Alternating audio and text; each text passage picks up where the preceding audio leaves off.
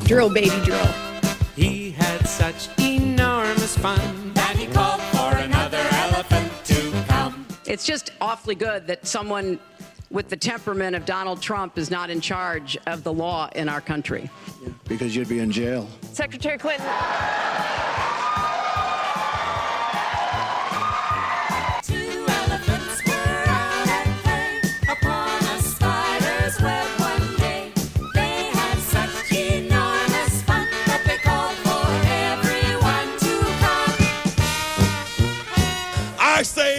America, stay out the bushes. Stay out the bushes. Shit is a mess.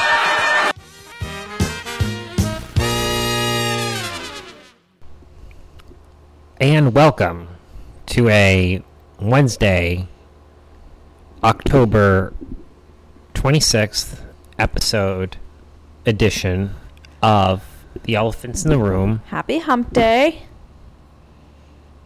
Hello. You don't. Good night, everyone. What? Yeah. So for so that's how John Fetterman opened his debate yesterday. Oh, nice. Yeah, I'm just jumping right into the content. I was like, what are we talking about? And I was also like, I'm night, looking everyone. up what number we're on. We're episode 42 this episode season. 42. Good night, everyone. He said that at the beginning. Opening statement. Did he mean to say good e- I mean, I guess it's not. It's not far off. It's just normally people say goodnight when they're leaving, but I guess you could say goodnight at the beginning. It's kind of weird. So we watched the last half of the debate.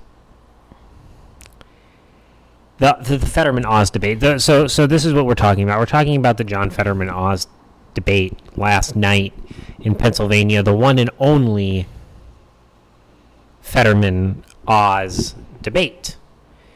And um, and this was kind of like this this was the big item on uh, on the political calendar i think really this this year um, or certainly or certainly this cycle which um, uh, this you know oz dr oz being such a prominent figure john fetterman had built up this you know complete lie you know try, you know he's trying to make him you know himself the Paul Bunyan of Pennsylvania when in the reality he's just a couch surfing layabout with a trust fund. And um and so and and because of the dynamics of all this this became you know the race The this became the race. This became the race. It, it seemed like Penn, Ohio, you know, had a lot of attention on it, but as soon as Oz was for sure the nominee on the Republican side, this has now become the the race. You've got a television star with 100% name recognition running on the Republican side, and you have someone who was quite well known in Democrat circles, and certainly if you followed politics, John Fetterman's name you had come across before. This was someone who, if you were a political junkie, you had some familiarity with the John Fetterman story, right? Big guy from Pennsylvania, blue collar, whatever. Lives in a garage. Stuff like that. He kind of knew it, but he wasn't relevant enough where you had to kind of dig into the details of of who he was. And of course, the stroke changed everything in this race. And the Democrats, let's go back. The Democrats had a chance to nominate someone else. Yes, they did. They had a chance to nominate someone else. The stroke happened before the primary. And I think that that is a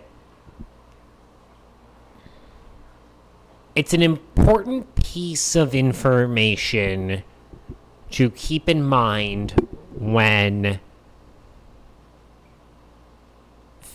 as we start to look at how this is all going to turn out in the next 2 weeks because it's not as if Pennsylvania has a lack of a Democrat bench. There are dem there you know, it's a it's a purple state. I'm sure you could pull it. They could pull a Democrat out of somewhere. You know, call up Ed Rendell. Ed Rendell, who who who, who you like? Anyways,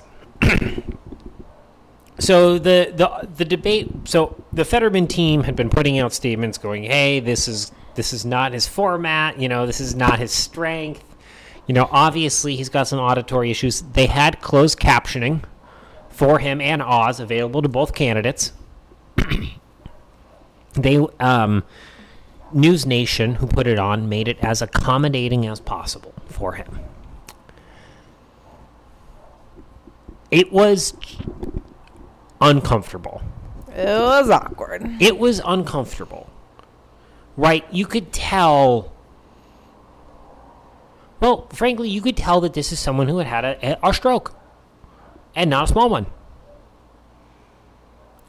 Um, not that there's anything as a small stroke, but you could tell that this was a significant health event that had happened to him, and by the looks of it, someone who had has probably recovered a lot to get up there to be on the stage to give some of the answers. Some of the I will give him credit. Some of the answers he gave were coherent, Wow, this is a low bar. and that's the problem. and that and that's the problem is that he did not pass the test of are you fit and able to carry out the duties of a United States Senator? Because that's the test he had to pass last night. Fair or not, perception is reality. Okay? We all know the story about the first televised presidential debate Richard Nixon, John F. Kennedy. Richard Nixon's got the five o'clock shadow, sweating a little bit. You know, he looked. He didn't present himself the same in the statesman-like manner that JFK did. And when they polled the Americans afterwards, the people who listened on the radio said Nixon won the debate, and the people who watched the debate on television said JFK won the debate. Um, now that may also be biased based on demographics, but that's a discussion for a different different show. But the fact of the matter is, is that perception is reality in today's hypercharged entertainment climate that we live in. Yes. And the fact of the matter is, John Fetterman failed that test last night. Big time. He failed it big time. He failed it. I he he scored. I'm not going to give him a fracking, zero. I like fracking. Fracking? It's literally his answer. he they i mean it was a simple question why'd you flip-flop on fracking and he said i'm for fracking And then he That's just it. kept repeating that. It was when like, you when they asked him when they asked him and i'll give credit the moderators didn't always let him off the hook there were times when you felt wow you could really pin him down there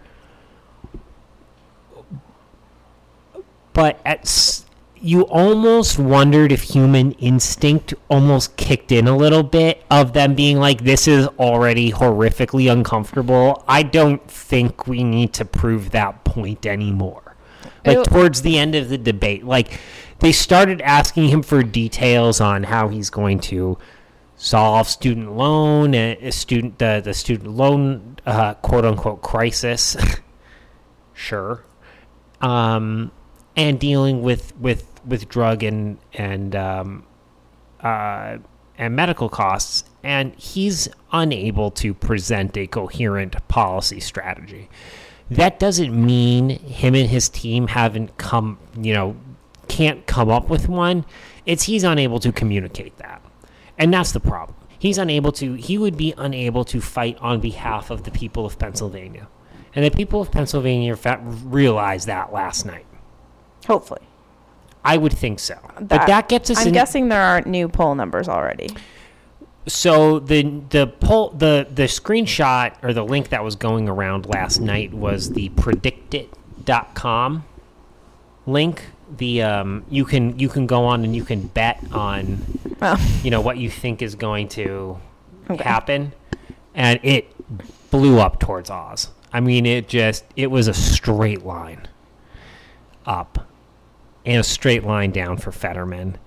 The um, the other um, anec- I mean, it's really just the anecdotal evidence of of even the media, CNN, people like Joe Scarborough, even going, "This is an issue. This is a problem." He didn't he didn't pass the test. what this debate really brings to light, though, is early voting, Hmm. and why early voting is a complete disaster, and why early voting should not be something that exists. There should be election day.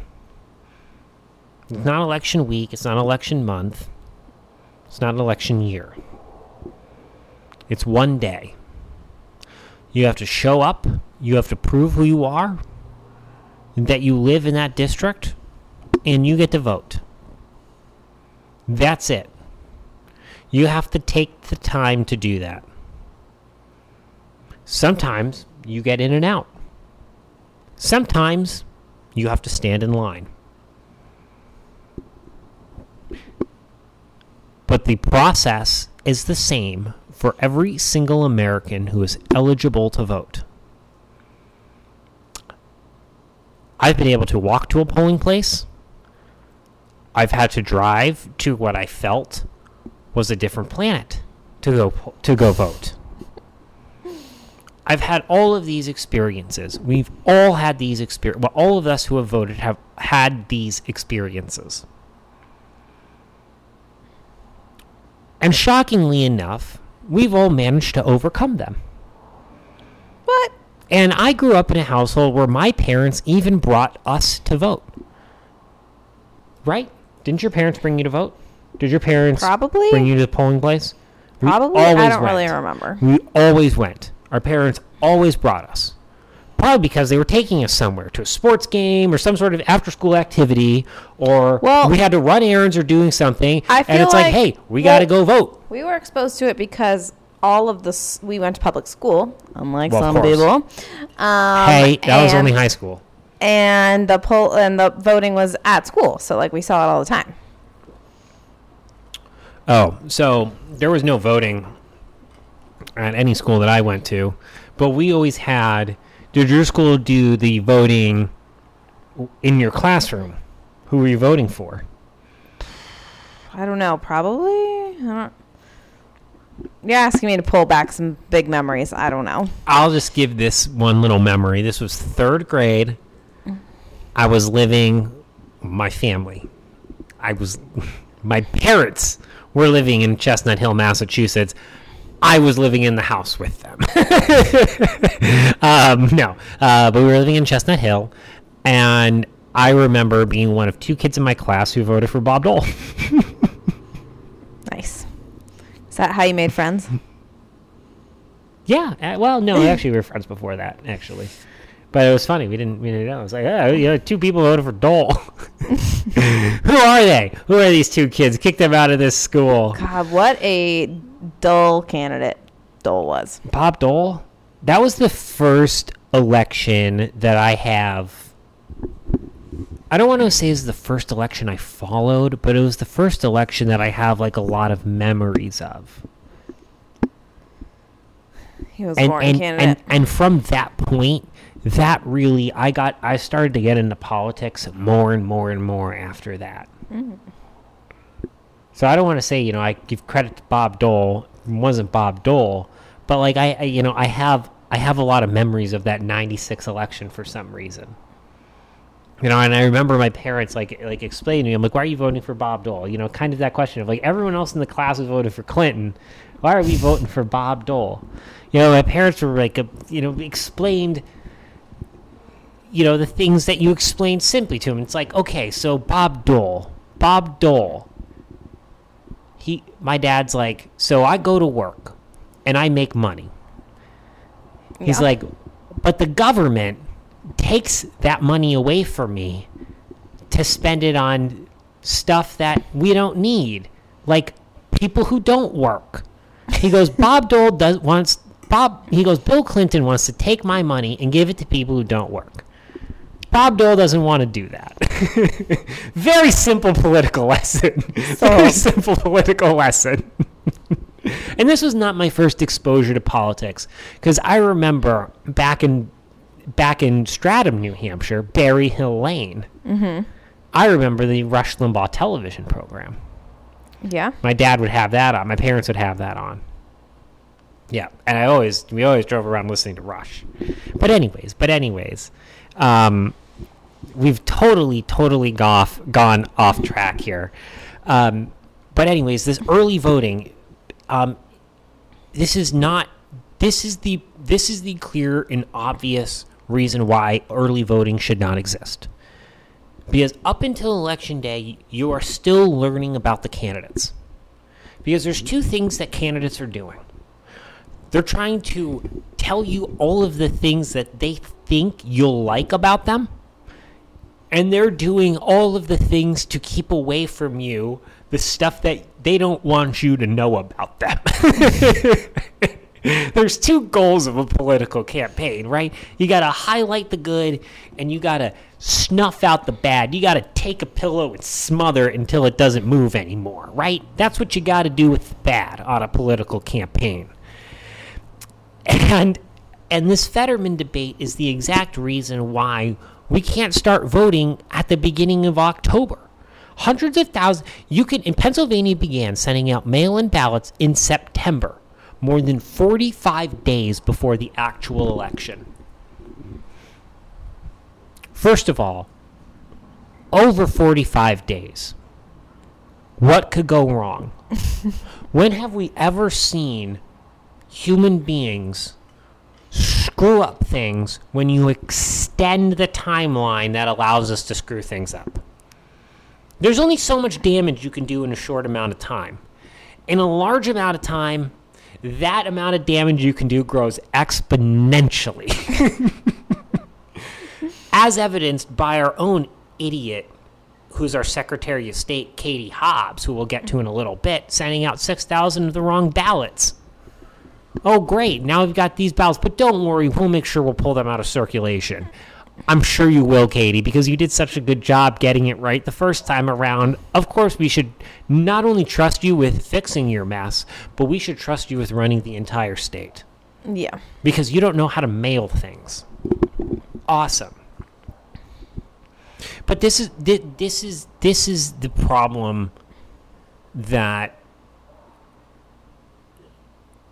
these are the kind of election reform things we we need to constantly be fighting about as Republicans. Because every time I hear, oh, you know, like, oh, early voting turnout is its highest ever, all I think of is more and more people are getting duped into voting for someone who we might find out is a horrible person the day before the election or may do something that completely disqualifies them from holding the office. Or, in the case of John Fetterman, is finally forced to, to display to the people of Pennsylvania his actual physical and mental condition. And he failed the test. But because of early voting, he's been able to run up a lead on Oz, I bet. Hmm. Because when were Democrats polling the highest? In the summer, in August and September. When all of those activists were all worked up and no one was paying attention because it's summer vacation. But how many people do you think are voting early who are like that impressionable? on the fence? Yeah. Aren't these just people who like doesn't matter, he could literally not have a pulse and they'd be like that's better than a Republican. So I agree with I, I I agree with a lot of that. But what this does is it sends ballots out into circulation for people to gather them together and fill them out for other people. It just allows them to be out there in circulation more so that nefarious people can do what they do. And we know election fraud exists. I, this is not a this is not a discussion about 2020. Put 2020 out of it. We know election fraud exists for two reasons. One, we have plenty of examples of it. We can go to you. All we have to do is go to Yuma in Arizona to do a real live example of ballot harvesting, which is what we're talking about here. I should have used the term earlier, but the term is ballot harvesting. Um, we have a clear cut examples of this where people have been convicted.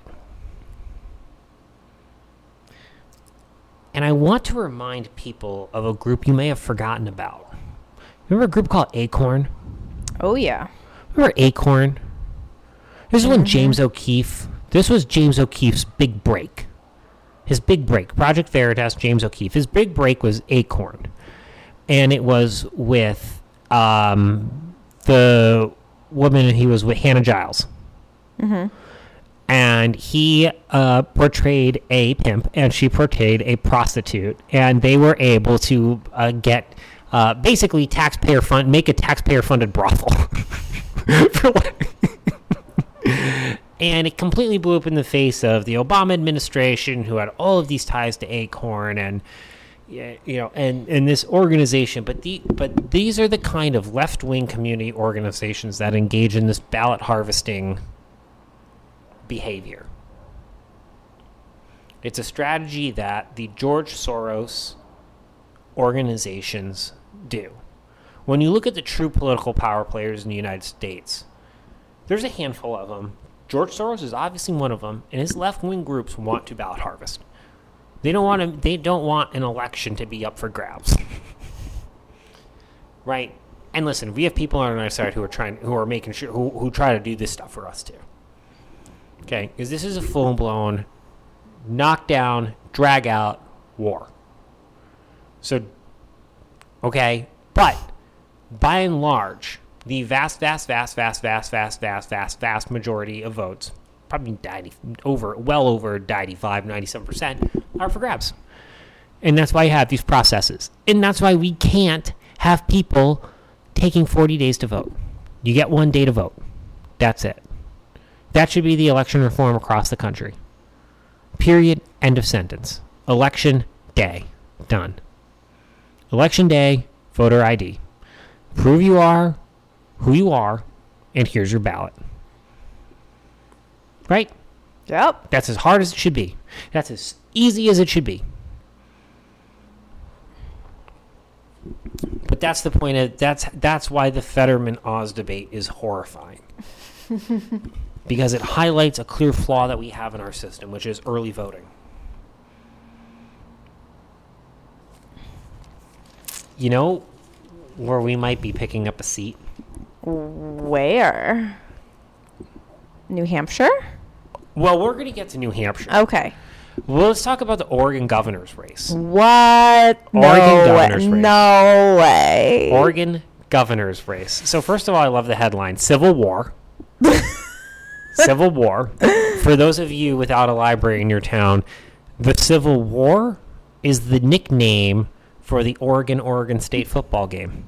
oh, okay. I was thinking Mm-hmm. something different. Not to be confused with their neighbors to the north, Washington, whose University of Washington and Washington State football game is called. I don't know. I'm still hung up on the fact that I thought we were talking about Oregon actually thinking we were going into a civil war. No, So- but it's called the Apple Cup.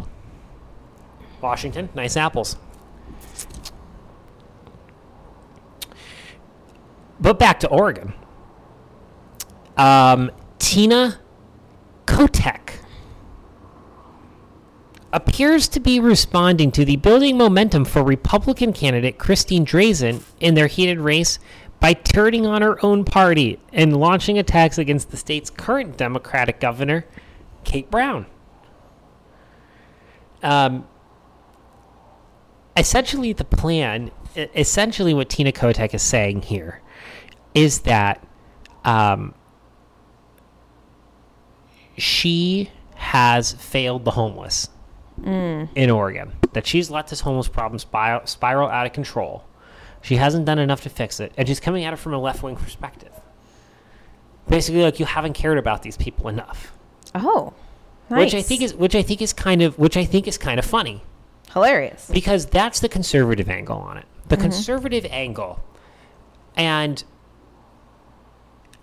this article made me think about Rush Limbaugh. And it made me think about this debate that's going on um, on the conservative side of things that's floating on in the background of are we conservatives anymore? What do we call ourselves? What are we conserving? We've spoken about this and we've joked that Conserving. why what are we conserving? And yesterday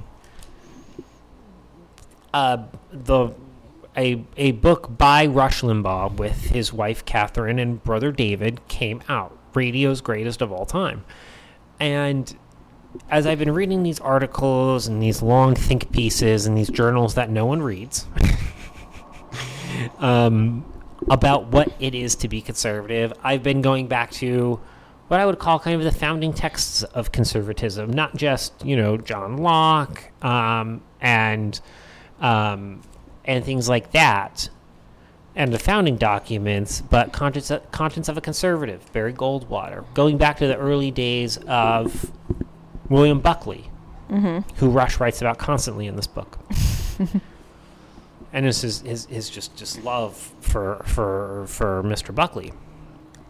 And I pulled out Rush's first book and his CPAC speech. And it was the CPAC speech that this article made me think of because he talks about in CPAC uh, what it means to be a conservative. He talks about one of the things about being conservative is that we love people. We love people. We want to see people succeed. We want to see this country succeed. We want people to live up to their full potential. There's nothing that conservatives hate more than people who aren't living up to their full potential. Yep. Because it is a fact that only so many people around the world are going to be blessed with the talents to succeed. And to not make the most of what God gives you is offensive. It's offensive to people who don't have your gifts. And the great thing about us is all of us have different gifts. God put each and every single one of us on this earth to fulfill some sort of specific purpose, some sort of specific task. And that's the wonderful thing about life is that life, part of life is our discovery of this purpose and then trying to maximize it. And this is one of the pillars of conservatism. We want this for everyone. We don't want people languishing. We don't want to see people suffer. That's the last thing we want to do. First of all, it's unpleasant for us when we're walking down the street. Second of all, it's horrible for society. How can a society function properly, especially one built on the pillars of freedom individualism as America was, when you're not able to make the most of who you are? And I'm reading this and I'm going, this article has it wrong. She's not attacking her from the left. She's actually attacking the governor from the right because she's worried about Republicans. She's so worried about Republicans. She's trying to come off as compassionate because there's never been a compa- there's no bigger oxymoron than a compassionate liberal policy towards the homeless. and I point and I point to the Tenderloin in San Francisco. The Tenderloin in San Francisco may as well be renamed the Good Intention Zone. Because every good intention that every liberal's had in San Francisco has led to that exact situation. Yep. So I'm reading this and I'm going this is, I'm going not only is this funny but uh, somehow we've gotten there's this one of the problems that we've always had as conservatives especially as the media portrays us is that we're not caring. Right. And as conservatives, we all know that that's the absolute opposite. We're the most caring people in the world. There's nothing more harmful to someone than saying, no, keep doing those drugs, we'll just send you a check. You don't need to go to work. You don't need better. We'll just send you a check. You can live here, we'll send you a check. What a waste of, of, of life. Yep. How could you do that to another human being? How could you deprive another human being the chance to succeed, to fulfill their potential? I mean, could you? I couldn't imagine hating someone else enough to do that to them. And that's why, as conservatives, we walk around and we are consistently polled as being more optimistic than liberals and always having a good time, right? As we said on another episode, when was the last time you saw liberals having a good time? When- You know, whenever you see a group of people who are having a bad time, you can you know for sure they're liberals. because as conservatives, we know that yeah, we might be having some tough times right now, but we also remember what it was like when there were great times, and we know that there are going to be even better times in the future. And that's why we have to vote for our Republican candidates. Um, so I just I just wanted to bring that up. By the way, the Republican is winning by two in Oregon, up two That's wild. two. And uh, I really want everyone. It's it's the headline story. It, it's it, the the article that I'm reading is on Fox News. Um, you got to look at the three candidates for this race. Um, it's just, oh man. Um, but anyways, uh, two other things that I wanted to quickly hit. One, Arizona. Obviously, Arizona. I, I want to read the polling company that put out this poll because I don't want anyone to think that what I'm saying is uh, Not true. not true. So this is for from the Data for Progress Center. Data for Progress. Do you think they openly admit which way they lean? Well, it does have a certain name. Does have a certain word in the name. It does, doesn't it? And actually, they do identify as a Democratic polling firm. So, very nice of them to do so. And this Democratic polling firm in the governor's race has Kari Lake 50, Katie Hobbs 46. Sorry, Katie. Hops. Kari Lake 50, Secretary of State Hobbs 46. Let's go. Arizona Senate Mark Kelly 47. Blake Masters 48. 47. Tied. Whoa. Tied. Whoa, that's wild. tied. Politico today. Politico playbook, coming from uh, an article on Politico. Uh, Arizona Democrats, they're already starting to concede the race. Like right now, this is trending Republican. Wow. There is a uh, Fox 10 Insider Advantage poll that was taken today, that was sent out today as well. Kari Lake, 54. Katie Hobbs, 43. Wow. Kari Lake's going to win this race. And we've been saying this for about a week, two weeks now. Kari Lake's going to win this race. Hope The so. question, the question is, can Ma- can she drag Blake Masters to victory? That's now the question. Can Kari Lake drag, drag Blake Masters to victory? Yeah, And I think she's going to. that would be awesome. I think she's going to. I think. It, I think we're going to go red. Florida Governor DeSantis up twelve. Florida Senate Rubio up eleven. Put a fork in it. Wisconsin Senate Data for Progress once again. Ron Johnson fifty-one. Mandela Barnes, a complete radical socialist, forty-six. Ron Johnson's heading back to the Senate, folks.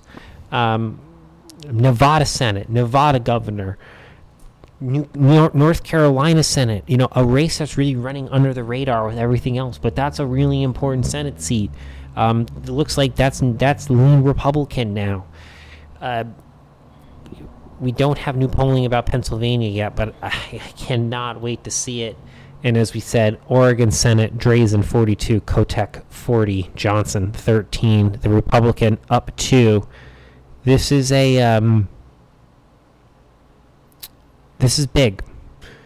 Uh, these numbers, um, you know, as we've said all along throughout this entire process, don't get worried about things in July. Don't get worried about things in August. Don't get worried about things in September. Actually, never get worried about things because it's all out of your control at the end of the day. The only thing that you can control is your vote and your mood. That's true. That's the only thing that you can control when it comes to this. So keep laughing. But as we said, don't worry about this stuff. People aren't paying attention. We don't know what's going to happen in September and October.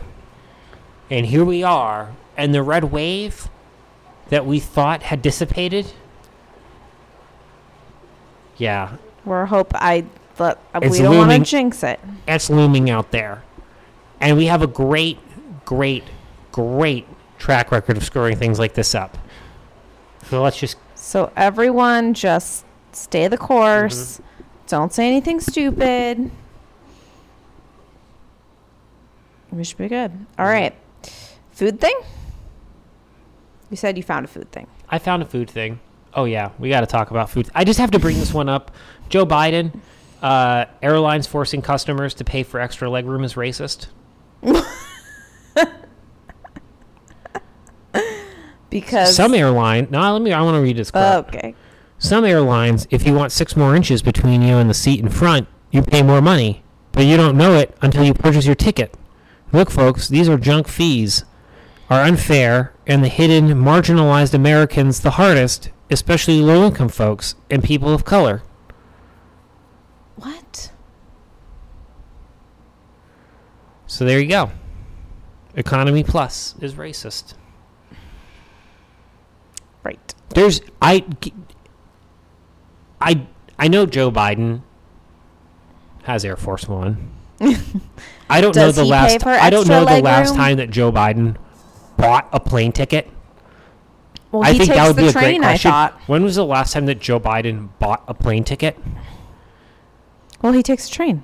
But every time that I have purchased a plane ticket, that's right, he's only takes Amtrak. Uh, only every time I have purchased a plane ticket, if there's an option for extra legroom, the airline lets you know it's going to cost you. It's even in a different color. Yeah, it's in a different color. It's in a di- different section. It's it's not only is he lying about how the buying of an airline ticket process works, because why would he know? He's never done it, probably, and except maybe calling up a travel agent back in the day. I don't know. And number two, there's nothing about this process that's racist. But everyone in the world knows that except for Joe Biden. And apparently whoever wrote the speech. um, the McRib is back. Ooh. So I have a question for you first. The McRib rib patty, fresh or frozen? Frozen. Frozen would be correct. frozen would be correct. What's on a McRib? Do you know what's on a McRib? Um, sauce, Okay. Onions, Mm-hmm. pickles. Correct. That's patty, it. patty and bun. There you go. So- oh, so the McRib comes with a burger? I thought it was just a rib. it's a sandwich. Ugh. It's even grosser than I thought. What are you talking about? Why would it? Why was what's something gross about this? What do you mean? What's gross about this? so when are you going to be getting one? So I wanted to give a little history of the McRib first. Okay, it was invented in 1982 by McDonald's first executive chef, Rene Arend, Arend, who also invented the McNugget. The McRib is coming back on October 31st, but this is its farewell tour. Th- Don't they say that every year? They're like, we're getting rid of it, and then they don't. Um. So yes, they they this is called what we call scarcity marketing. Yes. For those of you not Without a library. without a library or not work who don't work in my industry, it's called scarcity marketing. It's a tactic. You've ever seen craft beer? Today, Buffalo Trace announced their antique collection that bourbon hunters go chase after. You know, and all this stuff like that. All of that is scarcity marketing. There's only some of it. There's not enough to go around. Right. So come and get it. Fear of missing out, FOMO. It's real and it's spectacular. and it's a great way to get people to buy your product. It's a great way. You're missing out. You're not like the rest of them. You're part of the out crowd. You're not part of the in crowd because you don't have my product because you weren't quick enough. You didn't stand in line for six hours, sucker. Okay. Anyways, that's what they're doing. Um, but anyways, it's back for a limited time. It's a farewell tour, and um, I can't wait until they bring it back in like a decade. It's a farewell tour, or in quotations, because it will be back next next year. like it always is. I don't think it'll be back next year. I don't think they can bring it back the year after a farewell tour. When would be an appropriate time for them to bring the McRib back? I don't know on, on an anniversary. What would it take you to have a McRib? Um, I just don't think I'm gonna have one. Would you have a bite of one? Maybe. Maybe. Okay, so that's a yes. So that's a yes. So I think we're gonna have to have an episode where Katie tries a McRib. No, Why not? because it sounds gross.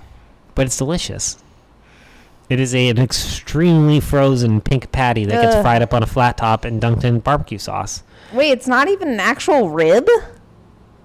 I think the frozen patty I ate I part. thought you were saying it's a rib with a hamburger patty. So it's not even a rib? It's, like a- just a hamburger and barbecue sauce? it's not a hamburger. It's a it's a rib patty. Is a, a rib patty that is shaped in a rib. That's that's not a rib. That's a rib. It's well, it's a McRib. imitation rib. It's a McRib. It's not an imitation rib. It is an imitation rib. An rib. imitation rib implies that there's no rib meat in it. This isn't an imitation crab. That's fish, right? If it was an imitation rib, it would be a hamburger. Well, it would be a cowboy burger, right? Because cowboy burger, you put barbecue sauce on, or a Western burger, right? yeah. All right. When is it coming to town? October 31st. Oh, okay. Next week on Halloween. What a weird day to pick. Yeah, I know. Weird. Are we having Okay. a Halloween episode? We are having a Halloween episode. Yeah, we're having a Halloween episode. We're going to interview trick or treaters as to who they're voting, right? That's right.